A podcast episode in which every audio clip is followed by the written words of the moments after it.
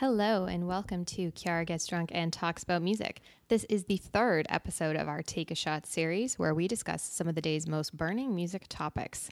Today, we're talking about music and mental health, how music can help you take care of yourself, artists who've paved the way on mental health conversations, and of course, the albums that get us through the day. So let's get into it.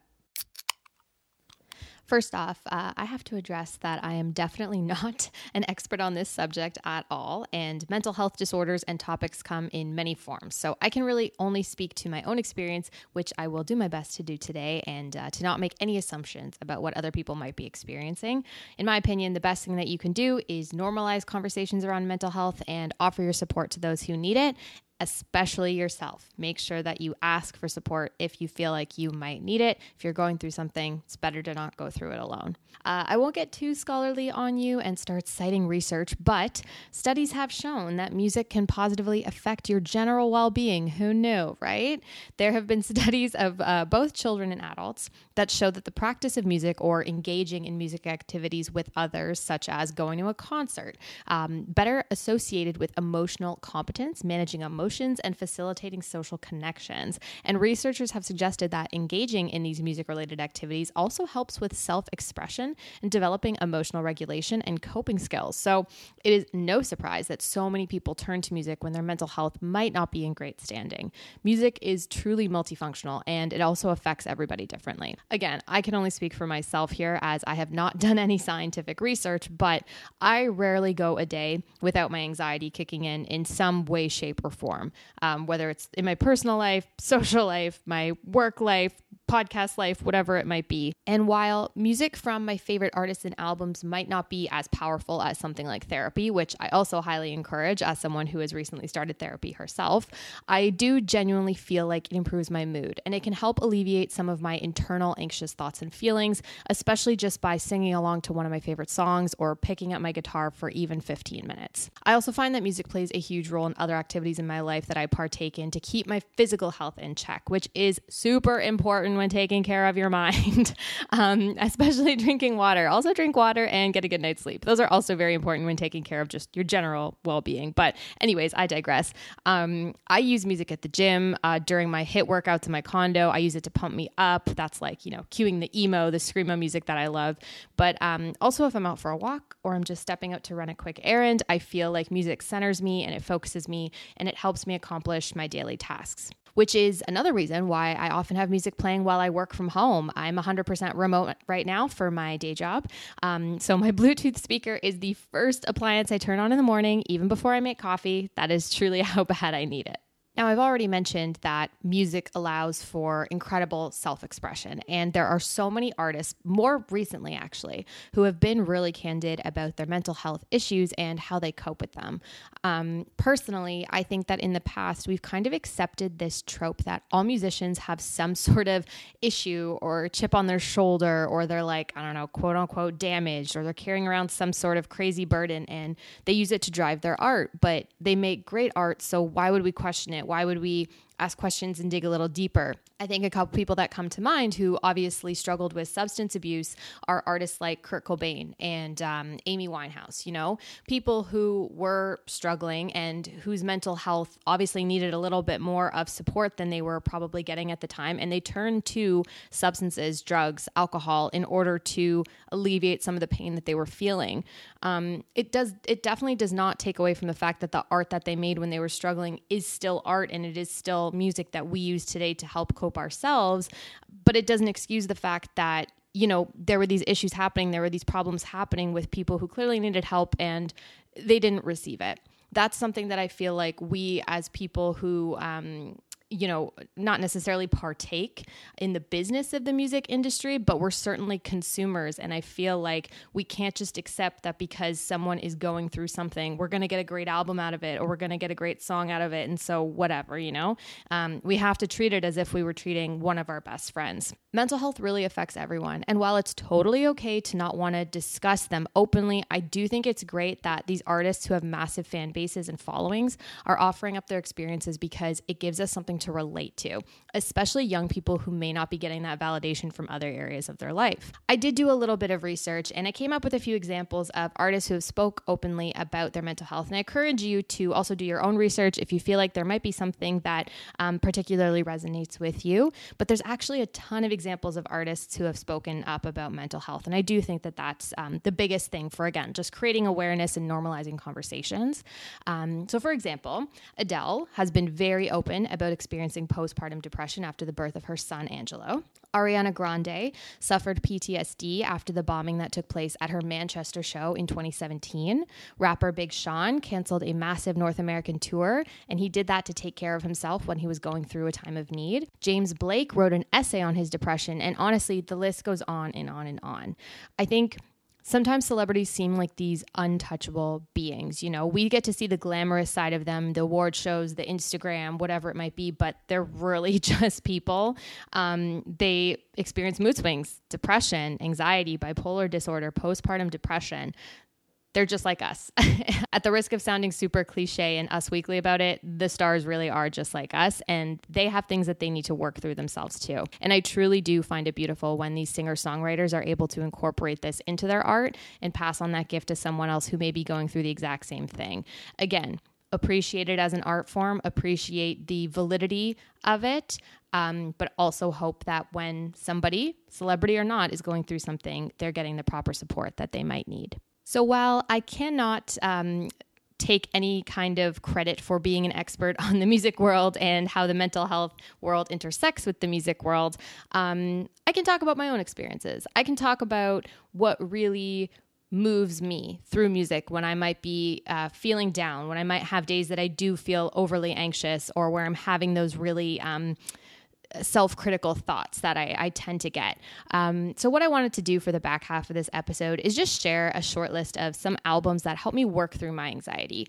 Um, and maybe someone, you know, maybe one of our listeners will hear this and they'll discover a new album that they end up loving, or maybe it's something that you kind of need to hear. Um, and it'll mean a lot to you too one day. Maybe it'll help you kind of get through some of the things that um, I've been going through as well. You know, it's been a really tough couple of years. And um, there are days, trust me, when like I don't want to record the podcast. Even recently, I've been on a bit of a hiatus because sometimes you have tough days, and that's okay. Because um, as long as you have the people who are going to help dig you out and you have the support that you need to get through it, and um, you work hard to figure out how you're going to get through it, then I think you will it, will all be worth it. You know, you'll figure out what you need to do to kind of, I don't want to say get your life back. That seems so dramatic, but to make things feel a little sunnier, even just for a day or two. And music definitely does that for me. Um, I feel that on these albums, there are certain songs on each that are maybe a little more joyful, ones that lift me up. But uh, there's also some of the songs that allow me to really be in my feelings, to let me feel and appreciate the, um, you know, appreciate the lyricism and again, find that relatability factor in an artist that I love. Um, there's so many songwriters in this list who have contributed to these albums and they were working through their own demons, their own hardships, and it just makes it that much more beautiful in, in in my opinion, it makes it that much more beautiful. One of the first albums that I wanted to mention was I Like It When You Sleep for You Are So Beautiful Yet So Unaware of It. Oh, I butchered that again. That's a tough one to say. um, but that's by one of my favorite bands, the 1975, fronted by Matty Healy. Um, and there's a few songs on there. Uh, Matty himself, during this recording and the songwriting process of this album, he um, was going through uh, his own struggles with addiction and I feel like there are a lot of songs on there that touch on that, but also his mental health state around that time and um, how he was kind of feeling. I think some of the negative thoughts that he might have been having towards the world and um, some critical thoughts on religion, things that obviously were running through his mind as he was going through this tough time. So the songs I'd recommend here are If I Believe You, Change of Heart, and She Lays Down. Um, the next album, Wonderful Wonderful by The Killers, has a great song on it called Rut, which um, frontman Brendan, Brandon Flowers, Brendan, Brandon, Brandon Flowers, um, wrote for his wife, um, and it's actually from the perspective, I believe, of his wife who had gone through a childhood trauma, and it's about her kind of coming back, being able to speak to it, and again, w- working through it with the support of other people. Um, the big line in the chorus is "Don't give up on me, I'm just in a rut." And while I think the word "rut" doesn't necessarily describe everybody's situation, I think you can relate to it because, again, sometimes you just have bad days. Sometimes you're just going through it, and uh, you don't want to talk to anybody. You might not want to see anybody. You might just want to like be truly alone and not deal with things. But um, you also hope that the people who love you and care about you aren't gonna aren't gonna give up on you in the process. It's okay to sometimes just have those days to need to center yourself and figure your shit out. Back to Black by Amy Winehouse, such an incredible album. Um, one we've talked about on the pod, in addition to the 1975 album that I've already mentioned. Um, you know, we know that Amy was struggling with um, substance abuse while she was recording this album. And um, I believe it was the last album she recorded before her passing, really too soon at the age of 27. And I think listening to songs like Back to Black and Tears Dry on Their Own and Wake Up Alone, those are big ones that are frequently on any playlist that um, I make. Uh, a because they're wonderfully written song they're beautifully written songs um, both from a music perspective and from a lyrics perspective um, but they're very raw as well and that's like the biggest the, the the most accurate word I would use to describe this album. If you want to listen to an album that is like completely untouched, like it is literally like she poured her heart out into every single notebook, every single track that she that she wrote, and it's it's it's pretty unbelievable what she was able to do at such a young age. One that's kind of an interesting one is uh, the Dear Evan Hansen original Broadway cast recording. So,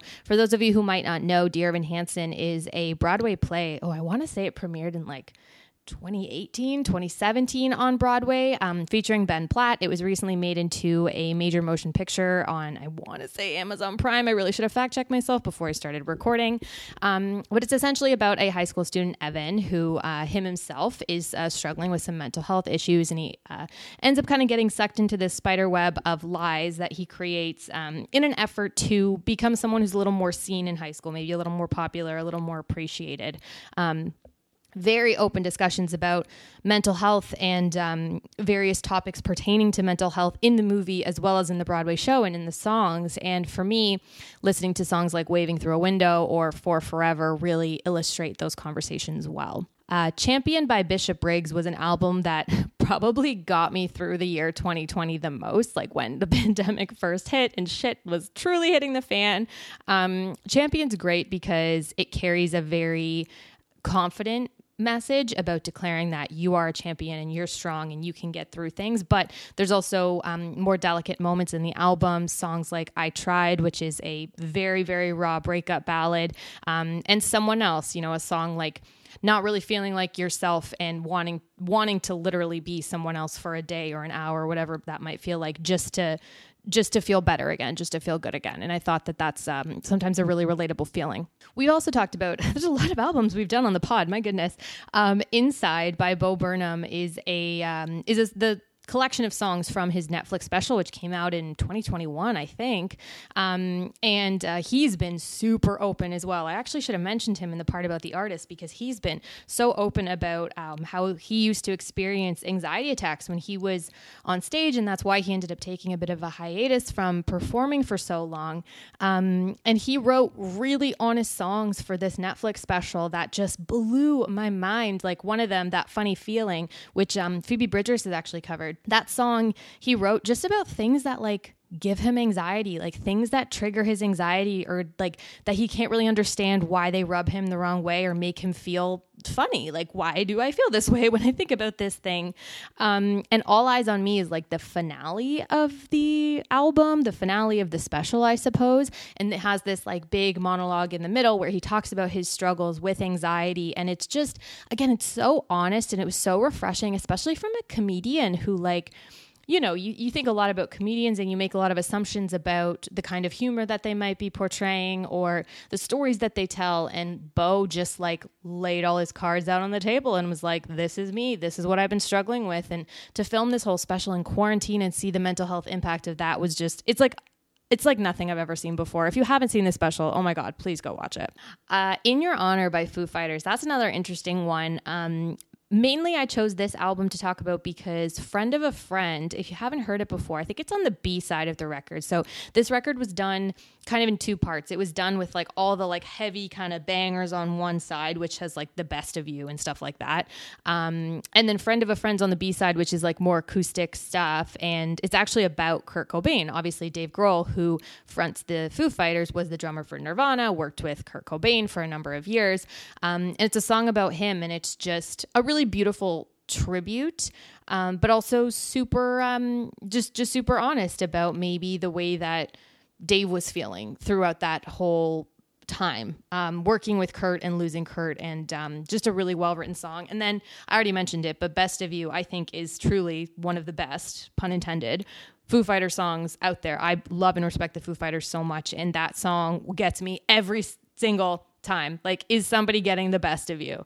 Like, oh my God, it's just I uh, it's, I can't even talk about it. I can't even talk about it. It's so good. The last album, which is kind of an interesting one as well, um, is Phase by Jack Garratt. Jack Garratt, I believe, is a is a UK musician, singer songwriter. And there's a couple songs on there that I think are just about becoming who you are and really figuring out what your strengths could be and what your life could look like. And those songs are Weathered and Surprise Yourself.